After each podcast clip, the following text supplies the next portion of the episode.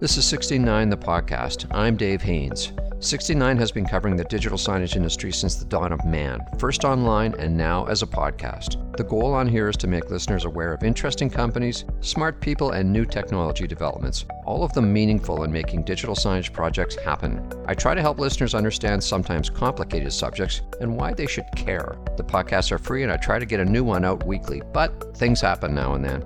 The 16:9 podcast has been gratefully sponsored and supported since the start by Jeremy Gavin and the fine folks at ScreenFeed, the digital signage content store. ScreenFeed makes beautiful looking, totally automated content for signage and digital out of home networks. Check them out at screenfeed.com. 16:9 has been around since 2006, and the publication and podcast are now owned by Spectrio, which provides customer engagement solutions for business. You can find them at spectrio.com. Interactive floor projections and video walls have been around for well more than a decade now, but there hasn't really been widespread adoption for a bunch of reasons, like cost, complication, and the simple reality that a lot of what's been shown to date hasn't had much of a point. A Canadian company, Lumo Interactive, is in a nice position to change all of that. The hardware is simple, the software is affordable and scalable, and the solution comes with some 300 templated content apps that help users tune the visual experience to the needs of the venue and the audience. Instead of visual eye candy, these apps are things like fun, engaging games. The straightforward pitch for the product, LumoPlay, is that the software can make any digital display interactive. The top end for the software side of the solution is $74 US a month, so it is very affordable and the developers have put years of work into ensuring the setups are hyper-stable and can be managed remotely. We've all walked through flagship retail spaces and seen one off experiential setups that were hung up or sitting unused because they were more about the short term bling than ongoing usage. The other interesting aspect of LumoPlay is that the main intended use case is classrooms, with these interactive pieces used as a way to engage kids in schools, particularly kids who have sensory issues, autism, or ADHD. I had a great chat right before Christmas with founder and CEO Meghan Athavale. Meghan, thank you for joining me. Can you tell me what Lumo does, and is it is Lumo Play the product and Lumo Interactive the company? Yes, uh, okay. Lumo Interactive is the company. Lumo Play is the product, and what we do is we make it easy to scale large scale interactive digital experiences. Um, so these are experiences on digital displays that react either through motion or touch or gesture. Okay, so uh, this would be everything from something on a wall, a video wall, to uh, something on the floor. And uh, a lot of digital signage people, if they've been around this space for a good long time, they may recall through the years seeing uh, quote unquote activations where there's a floor projection. I remember there was a company called Reactrix back in the mid 2000s that was doing this sort of thing. So it's kind of kind of like that, but I'm sure a, a lot more advanced and different uh, just because of the years and technology. Yeah, it's pretty much exactly like that. Um, the where it's come from the days of Reactrix and the the early days of companies like GestureTek and uh, EyeClick um, is we've moved more towards a, pl- a software platform, software only platform. Mm-hmm. Um, when this technology first hit the scene, you needed to have special hardware. Um, you couldn't just go down to Best Buy and, and buy a 3D camera. So now that the hardware is more ubiquitous and uh, more affordable, it's possible to have a hardware agnostic software only solution, and that's what we that's what we are. Mm-hmm. So this kind of uh, to kind of borrow a phrase, democratizes this whole thing in that in the old days it would have been incredibly expensive and complicated to do, and now it's not, right? That's right. Yeah. And um, I think we also just have, you know, m- multiple decades of um, information about what people are using this technology for. So we're able to templatize a lot of the experiences so that companies don't need to have development teams in order mm-hmm. to make some of these simple, the simpler interactions, they can just do an asset swap. So you know, it, it's kind of the natural progression of a lot of these things where websites used to be hand coded, and then we went into WYSIWYGs, and then we went into systems like Wix and Squarespace. Um, we're kind of like the Wix or Squarespace of interactive digital displays. Right. So if I want to do an interactive digital display, it's like me using WordPress and buying a theme. Yeah, to a certain extent, exactly. Hmm. So you you guys have done all the heavy lifting, so to speak, in terms of the the back end coding, uh, how everything maps, but also I think I saw there was something like 200 different uh, apps or uh, in, a, in a library. Yeah, there's 300, 300. Um, pre pre-made experiences, um, and we're they're they're they're kind of like constantly turning over. So we have some uh, in there that have been there for 10 years that we will replace with something new. Um, we're constantly rolling over those apps, and we take uh, requests from our community, and that's one of the things that our business model gives us the freedom to do is because we're not reliant on um, selling hardware and our community is is very vast we represent um, you know everything from education to like large brands um, our community can make requests for new apps and we'll just make them and add them to our market so we don't have um, we don't have the the restrictions of having to charge like through the nose for custom content development because we've developed these systems that make it very easy to pump out new content um, and then the other thing that we offer as far as content goes, like sort of out of the box content, is we have an SDK for the companies that do have in house developers. Um, and then we've got a number of different templates. So you can just say, I want to make a koi pond and I want to mm-hmm. throw my, my business's logo behind it. And you could whip something like that off in five minutes. So are, are the templates purely done in house or do you have like uh, third party designers who are contributing? At material? this, that's a that's a great question. At this point, they're all done in house. Um, we are working towards outsourcing a lot of our content development, just because it it'll give us a wider breadth of content um, mm. and make make that content more available. We're kind of just in the very beginning um, of seeing rollouts that are large enough to make uh, joining a content development, a third party content development team, you know, attractive. Mm I think uh, like we see this in gaming consoles all the time where you'll have a, a new fantastic console that comes out, it's low cost, and um, they're trying to get game developers to create games for that console. But unless like thousands and thousands and thousands of people have that console and are buying games for it, it's not really worth making a game for it. So we're kind mm. of at the at the stage where we're starting to see enough of a widespread and permanent deployment of systems running on our platform that it it makes sense to have those conversations with with uh, third party development teams now, and and we're starting to have those conversations. Yeah, I wanted to ask about scale because one of the particular compelling things about uh, your company and your offer is cost. In in terms of it's not very expensive at all to use this. Can you kind of walk through that and you know how not really how the financials work, but you're not charging a lot per instance of this uh, on a monthly basis. So you, you need to have a lot of them out there, right?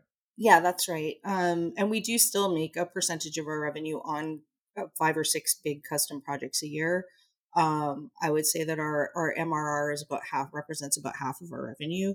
Um, the goal is to reach, you know, a point in scale where we can just focus on the platform. Um, but the reason that we've priced it, we I do get asked pretty frequently why it costs so little. Um, there's a couple reasons. One, the, the biggest one I think is just we we want to um, make this. You mentioned democratizing uh, the technology.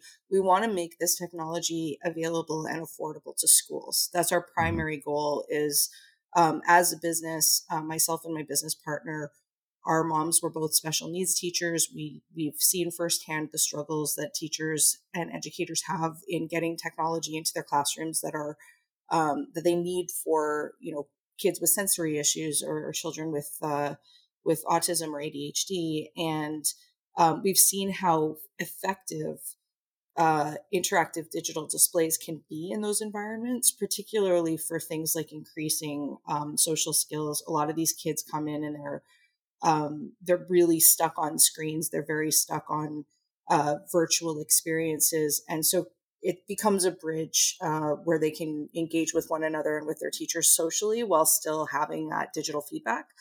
Um, and you know, it's just very, very important to us that that our pricing is reflects our values as a company, and that's one of our core values is making this accessible for education.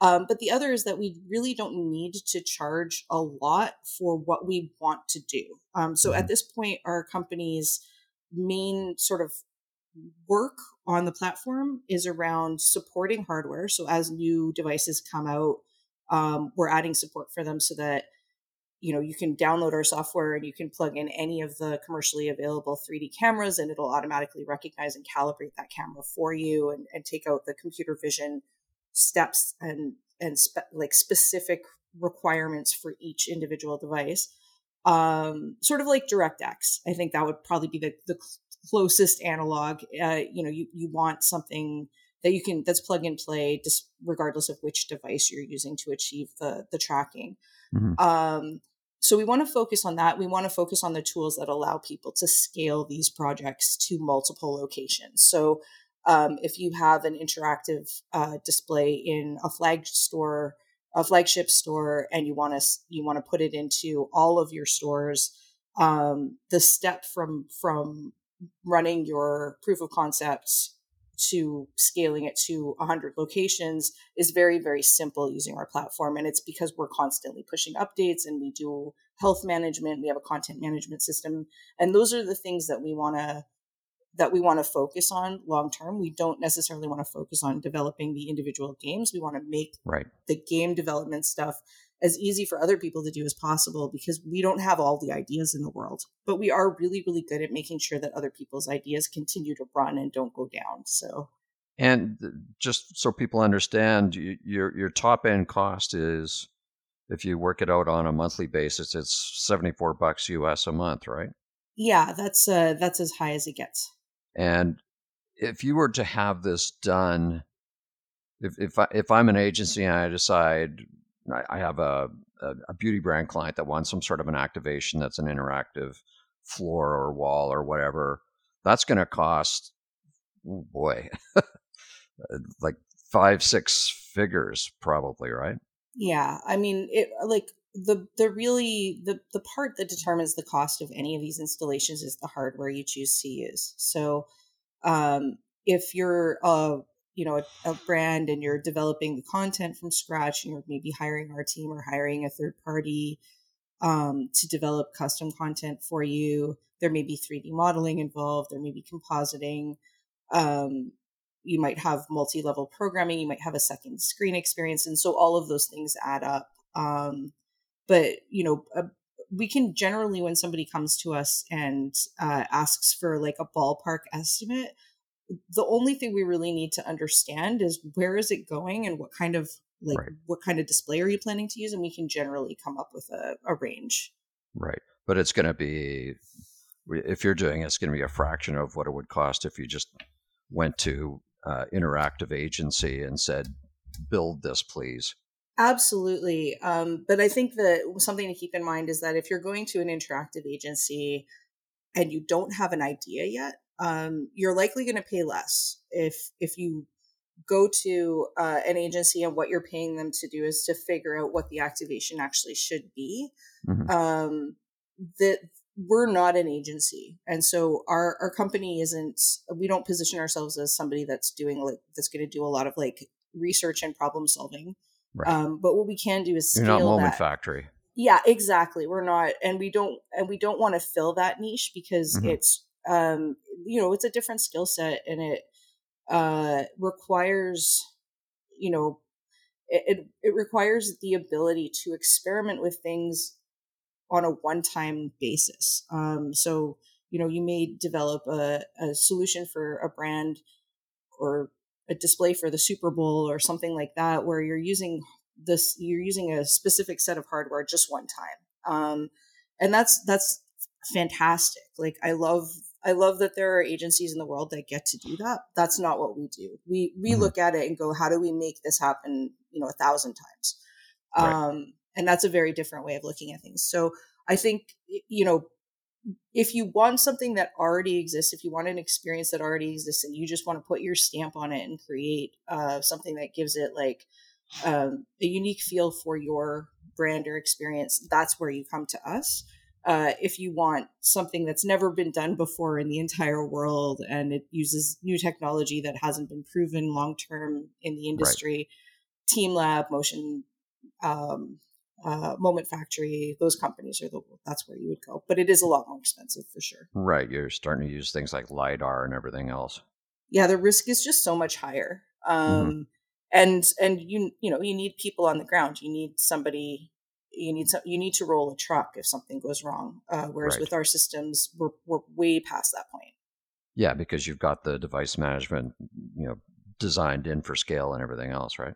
Yeah, we don't release anything into the market that hasn't been tested thoroughly in our labs for like months and months and months at a time. So, mm-hmm. um, you know, we we have the ability to to guarantee things, whereas some of these riskier projects, you're kind of you know, as long as you hire somebody that knows what they're doing, they're going to find a way to make it work, but they're not necessarily going to be able to tell you how from the right. beginning of the project. So, so for something like a classroom, uh, what's the kit of parts and what's the degree of complexity to put this in? Uh, most classrooms either have an interactive floor or an interactive wall or both. Um, Already? Uh, no, they'll uh, uh, they'll that's what they're that's what they're putting in. Oh, I see. Okay, uh, and it's basically the same technology for either. Um, we designed our software so it works with any projector, and a lot of classrooms already have projectors, so they'll mm-hmm. just use what they have. Um, so you've got your display, which in in classrooms is typically a projector. Um, and a 3D camera and a, a Windows computer. Um, and we typically recommend that people use like the the sort of baseline specification on our site is an i5 uh, or equivalent um, with a, a, decent graphics card. You know, you don't want like something that's not going to be able to run games because that's mm-hmm. basically what what we're running. Um, and the the cost is usually like for including the projector for a classroom is usually around 2000 2500 mm-hmm.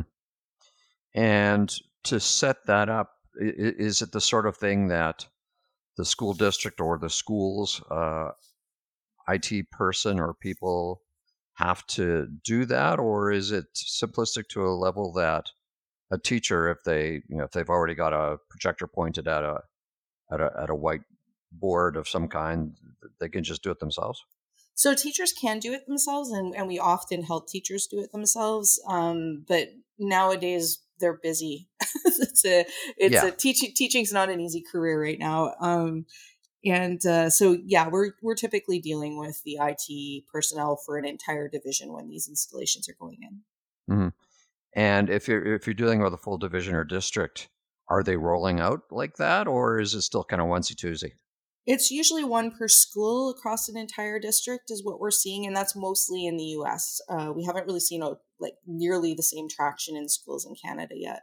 Mm-hmm. Yeah, I, I, didn't say at the outset, but you're in Montreal. Yes, that's right. Uh, and why do you think that is? Just because of the way education works in Canada versus the U.S. I'm not entirely sure. I, I know that it's it's like that in all of our verticals. So it's not just education. Um, I would say retail, events, all all of the verticals that we serve. Uh, we have faster pickup and and like larger rollouts in the U.S. It could be the population's just much bigger. Um, I think that or we're Canada, stupid up here. I think we're just not risk takers, and and I think also we are like to a certain extent we're limited by um, things like weather and the accessibility of venues to mm-hmm. having these types of you know there's there's a lot more venues in the US that have built-in inter or built-in walls or built-in interactive components that um, we just we can just hop our software onto them. I don't think we just we, there's not as many opportunities here. For over a decade, ScreenFeed has been the reliable choice for beautifully designed, licensed content such as news and weather. We handle over 27 million requests a day to deliver dynamic content to 200,000 screens across the globe. Now we bring you ScreenFeed Connect, a no code solution that makes complex content projects easy. Projects that used to take our designers and developers weeks became a to do we could complete before lunch. The easy to use browser based tool leverages pre built data connections and ready made widgets to give you the power to design with data. Create team member profiles, schedules, tenant directories, progress boards, featured products, or anything that leverages your data. Discover how Connect empowers you to complete projects faster at screenfeed.com. You mentioned uh, in detail education. What what other vertical markets or segments uh, are are you seeing a lot of activity in? Events is the fastest growing segment. Mm-hmm. Um, so people who, and this is like events of of all different sizes um, and lengths. So it could be something that is like a, a week long trade show. It could be um, uh, like a a birthday party for kids. It could be somebody that is a DJ and they're you know bringing an interactive floor to all of their gigs. Um, it, it's really all over the map. Um, we just did a pop up in Times Square for a major chocolate brand. Uh, we've done interactives for the launches of movies. Um, so like those short term events where the they're developing like their own special content, um, and it's on for like less than a month. I would mm. say is our fastest growing uh, vertical. Okay, interesting. We, we talked a little bit about uh, planning uh, before we turned on the uh, the recording. I, I'm curious about how these things get planned out and how you ensure and how your, your users ensure that what they're putting up gets beyond just being eye candy slash wow factor stuff because I, I often say that wow factor has a, a short shelf life yeah and i i absolutely agree with you um i think you have to there has to be a balance between like the cost and the reward of experiences like this and one of the biggest mistakes that we see people making is they'll see something um, on the internet they'll see something in video format and they'll think i need that at my event or i need that in my museum um, and they'll skip the part of like why they need it. It'll it, yeah. it'll it'll be entirely like an emotional decision um, yeah, i want that. yeah and i mean the the challenge here is that there are so many experiences more and more every single day that uh, are faked. Um, we get sent videos all the time with people asking us uh, to do um, there's a there's a lot of like uh, i'm trying to remember what the word is An- anamorphic uh, yeah anamorphic illusions. Yeah the anamorphic illusions uh, people will see videos of that and they'll be like i want that but interactive can you make it? And they don't because they're seeing a video and the video is staged and in some cases the video is a complete composite. It's not even mm-hmm. something that actually happened in the real world. They won't understand that it doesn't work um, from anything except for one very particular perspective. So the mm-hmm. person who's interacting with an anamorphic content is not going to see what the person watching from the across the street on a particular street corner is going to see. And um same thing with like large scale digital displays. People will see these huge led walls. And i think um, you saw this at, at our booth at ldi when you walk right up to a big led wall you're not seeing you're seeing the individual pixels you're not seeing yeah the same image that somebody watching from far away is. And so I think that like those limitations are very difficult for people to um, understand and appreciate unless they've actually seen the installation in, in, person. So I would say if you're if you see something and you're planning to put it in an event, you're planning to use it in a brand activation, um, go see that experience in person first. Don't don't make a decision about whether or not you need it until you've actually personally experienced it because seeing it on a video is not the same thing mm-hmm. as what it's going to look like in real life. And then the other the other advice that I give to people when they when they come to me with the wow factor criteria is like what do you want the takeaway to be do you want yeah. people is this a shareable thing do you want to do you want a hundred people who come to your event to put up a hundred different videos and tag you in them? Like, what is your metric for success? Um, because if that's it, then the content's going to be very different than if you want um, a hundred people to enter their emails in order to play a game or you know you need to know what at the end of the day what you're walking away from after you've put that activation in place mm-hmm. I, have seen uh, different iterations of this stuff I, the, the, the the applications in classrooms, I, I, think, is fantastic, and you know, it, it plays to kids and their whimsy and everything else. They want to be involved. uh, I find it's quite different. Uh, a lot of the ones that I've seen in public spaces like shopping malls and so on, where you're you're you, you see the kids running around doing stuff, interacting with it, but you don't really see the adults. And that's fine if it's aimed at kids. But I, I wonder sometimes when brands do these things uh, that the only real interest uh, is with children and uh, adults are saying, "Well, I'm not doing that. I'm I'm not an extrovert. I don't want to do this trickery in front of other people." Yeah, I mean, I, I think that's a very fair point. And um, one of the things that we noticed when we first started putting particularly interactive floors into retail spaces um, was that we still have like an entire generation of adults, and I would count my own generation in there.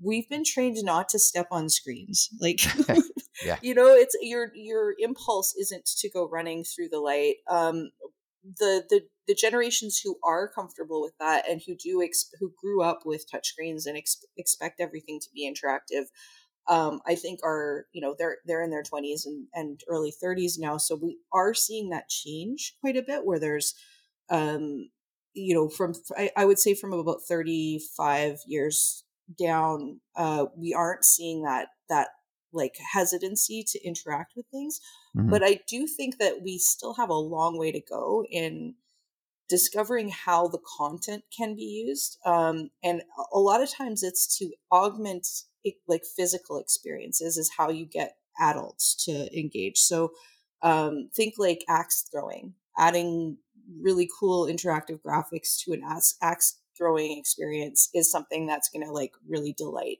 um, an older crowd uh, same thing with bowling alleys, making those interactive. Mm-hmm. Um, so I think like so they're kind of com- becoming Wii games. Yeah. Um, I I don't. I think that like a lot of the time, people think that there's a choice between uh, virtual experiences in VR and physical experiences like you would have with a traditional family entertainment center. Um, but what, what what our software allows you to do is combine the two. So you have a headset free experience that does have digital interactive components, but also you're engaging with something physical. So we do like a lot of like um, air hockey tables, pool tables, things like that, where you're still playing pool, you're still using physical paddles, you're mm-hmm. still using, but there's there's interactive like digital visual elements on top of that. Um, that's where that's where we're seeing like okay. you know un- unquestionable pickup by older older audiences. yeah so where there's tangible fun or some sort of an activity versus so often when i've gone to trade shows if i see some sort of a interactive video wall thing it's it's you know please walk up to this thing and dance in front of it or wave your arms right. and there'll be light particles and i'm thinking well that's nice but i don't see the business case here and i don't think yeah. it's interesting for more than 10 seconds. For sure. If you're in an environment where you're dancing anyway, having cool visual effects while you're dancing sure. is like a good bonus. And I think that's how we have to think about it in terms of engaging an older audience is you need to be augmenting something that they're doing anyways. Um, you can't expect them to do an activity that they wouldn't normally do just because there's like eye candy. Um, mm-hmm. But if they're doing something anyways, if they're already in a curling league and and you can make their curling more fun, well, we're getting um, really Canadian here, right? I mean, uh, and uh, like I'm available for anyone who wants to try that. I haven't actually. I've done I've done soccer. I've done hockey. I've done all of. I haven't done curling yet. I would really like to make an interactive curling experience. Um, so yeah, but uh, yeah i mean like that's that's where you that's where you attract adults is by um you know helping make something that they want to do anyways much mm-hmm. cooler where did this come from um like why did you like start this company? very existential question. Um, um so we started the co- we, it's actually a pretty funny story. We started the company by accident. Um, myself and my co-founders uh, keith otto and curtis Wachs um, we all worked at an agency together and uh, we started doing it was sort of like back in the day this was like um, 2010 uh, back in the days when instructables and a lot of the sort of how to youtube channels were just starting um, and we we started hanging out after work and just making stuff um, and it was all things that we would never get hired to make. So you know we were des- we were designing our own touch screens. We created our own mist screen uh, for projection. We did a lot of building projections. Um, and it was all for fun. It was all, you know, we just we saw other people doing it all over the world. We thought it was really like a, a fun hobby, and um, we started throwing parties to kind of show off some of the things that we were making. And a friend of mine, Kayla Jeanson, who is a, an incredible videographer, she also has moved out to Montreal. Um, this all happened back in Winnipeg, which is where my company's based. Oh, okay. Um, so we're all back in Winnipeg. Kayla shows up at one of the parties that we're showing. Um, it was like an SMS. This is before um, before Facebook. Uh, so it was an SMS controlled wall where you were sending text messages and it was making things happen on the wall. Um, she took a video and that video ended up going viral and um, we found out about it after the fact and we started getting contacted by different businesses and the university of reno in nevada reached out and said hey we'd really like to have something cool like this in our um in our uh our cafeteria. And curtis and i just looked at each other and were like wow people will people will pay us to do this. So i mean we went we rent we registered a business and we all quit our jobs. We applied for cmf funding um and uh, we we sort of launched as an agency designing these interactive experiences and within the first two years realized that the biggest challenge was once the experience is in place how do you keep it maintained? How do you make sure that it's going to uh, continue running? And that installation that we did like back in i think it, it went in um, early 2011 um, in the cafeteria in reno is still running. Um, and so you know part of it was just like started by accident because a hobby that we were doing for fun um, led to like some economic opportunities for us and uh, the the direction that we ended up taking was as a result of um, people liking what we did long and like enough to want to keep it running to to want to keep you know ha- have right. us continue updating it and we've we've had a number of large scale installations. There's one in Red Rock, Ontario, uh, where they've done entire refreshes. You know, they we we did our original installation for them in 2011 as well, and just very recently um, replaced and updated a bunch of the software for them. So, you know, the validation has been there for that being like the thing to focus on is how to make these experiences last, not how right. to make them cool for a week. So, mm-hmm. uh, you, you've grown or back up. The, the, the company's quite small. It, it's i believe it's just like a handful of people right? Yeah that's right. There's four of us. And uh, that's all you need to be because you're you're not getting into the weeds with the hardware. And i, I think you sell the hardware that you have through a, a reseller simply NUC? Yeah, we have a number of resellers, but Simply okay. NUC is our, our preferred partner because we they send us everything that they're selling so we can test it 24 7.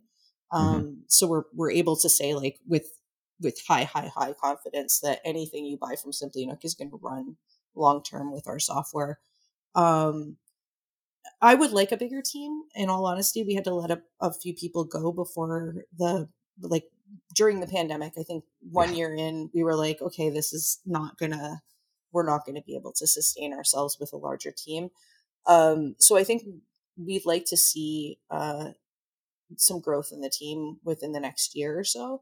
Mm-hmm. Um, but we are we have been able because of the way that we've built our our platform, we're able to outsource stuff that we can't, you know, do we where we don't have enough work to bring somebody in house for uh, long periods of time. And there's also just like amazing resources out there for for outsourcing now that didn't exist when we first started the company. So um, so yeah, it's a small team. I don't I don't anticipate that we'll ever be much more than ten people. Um, mm. but, but, a few more uh, wouldn't hurt.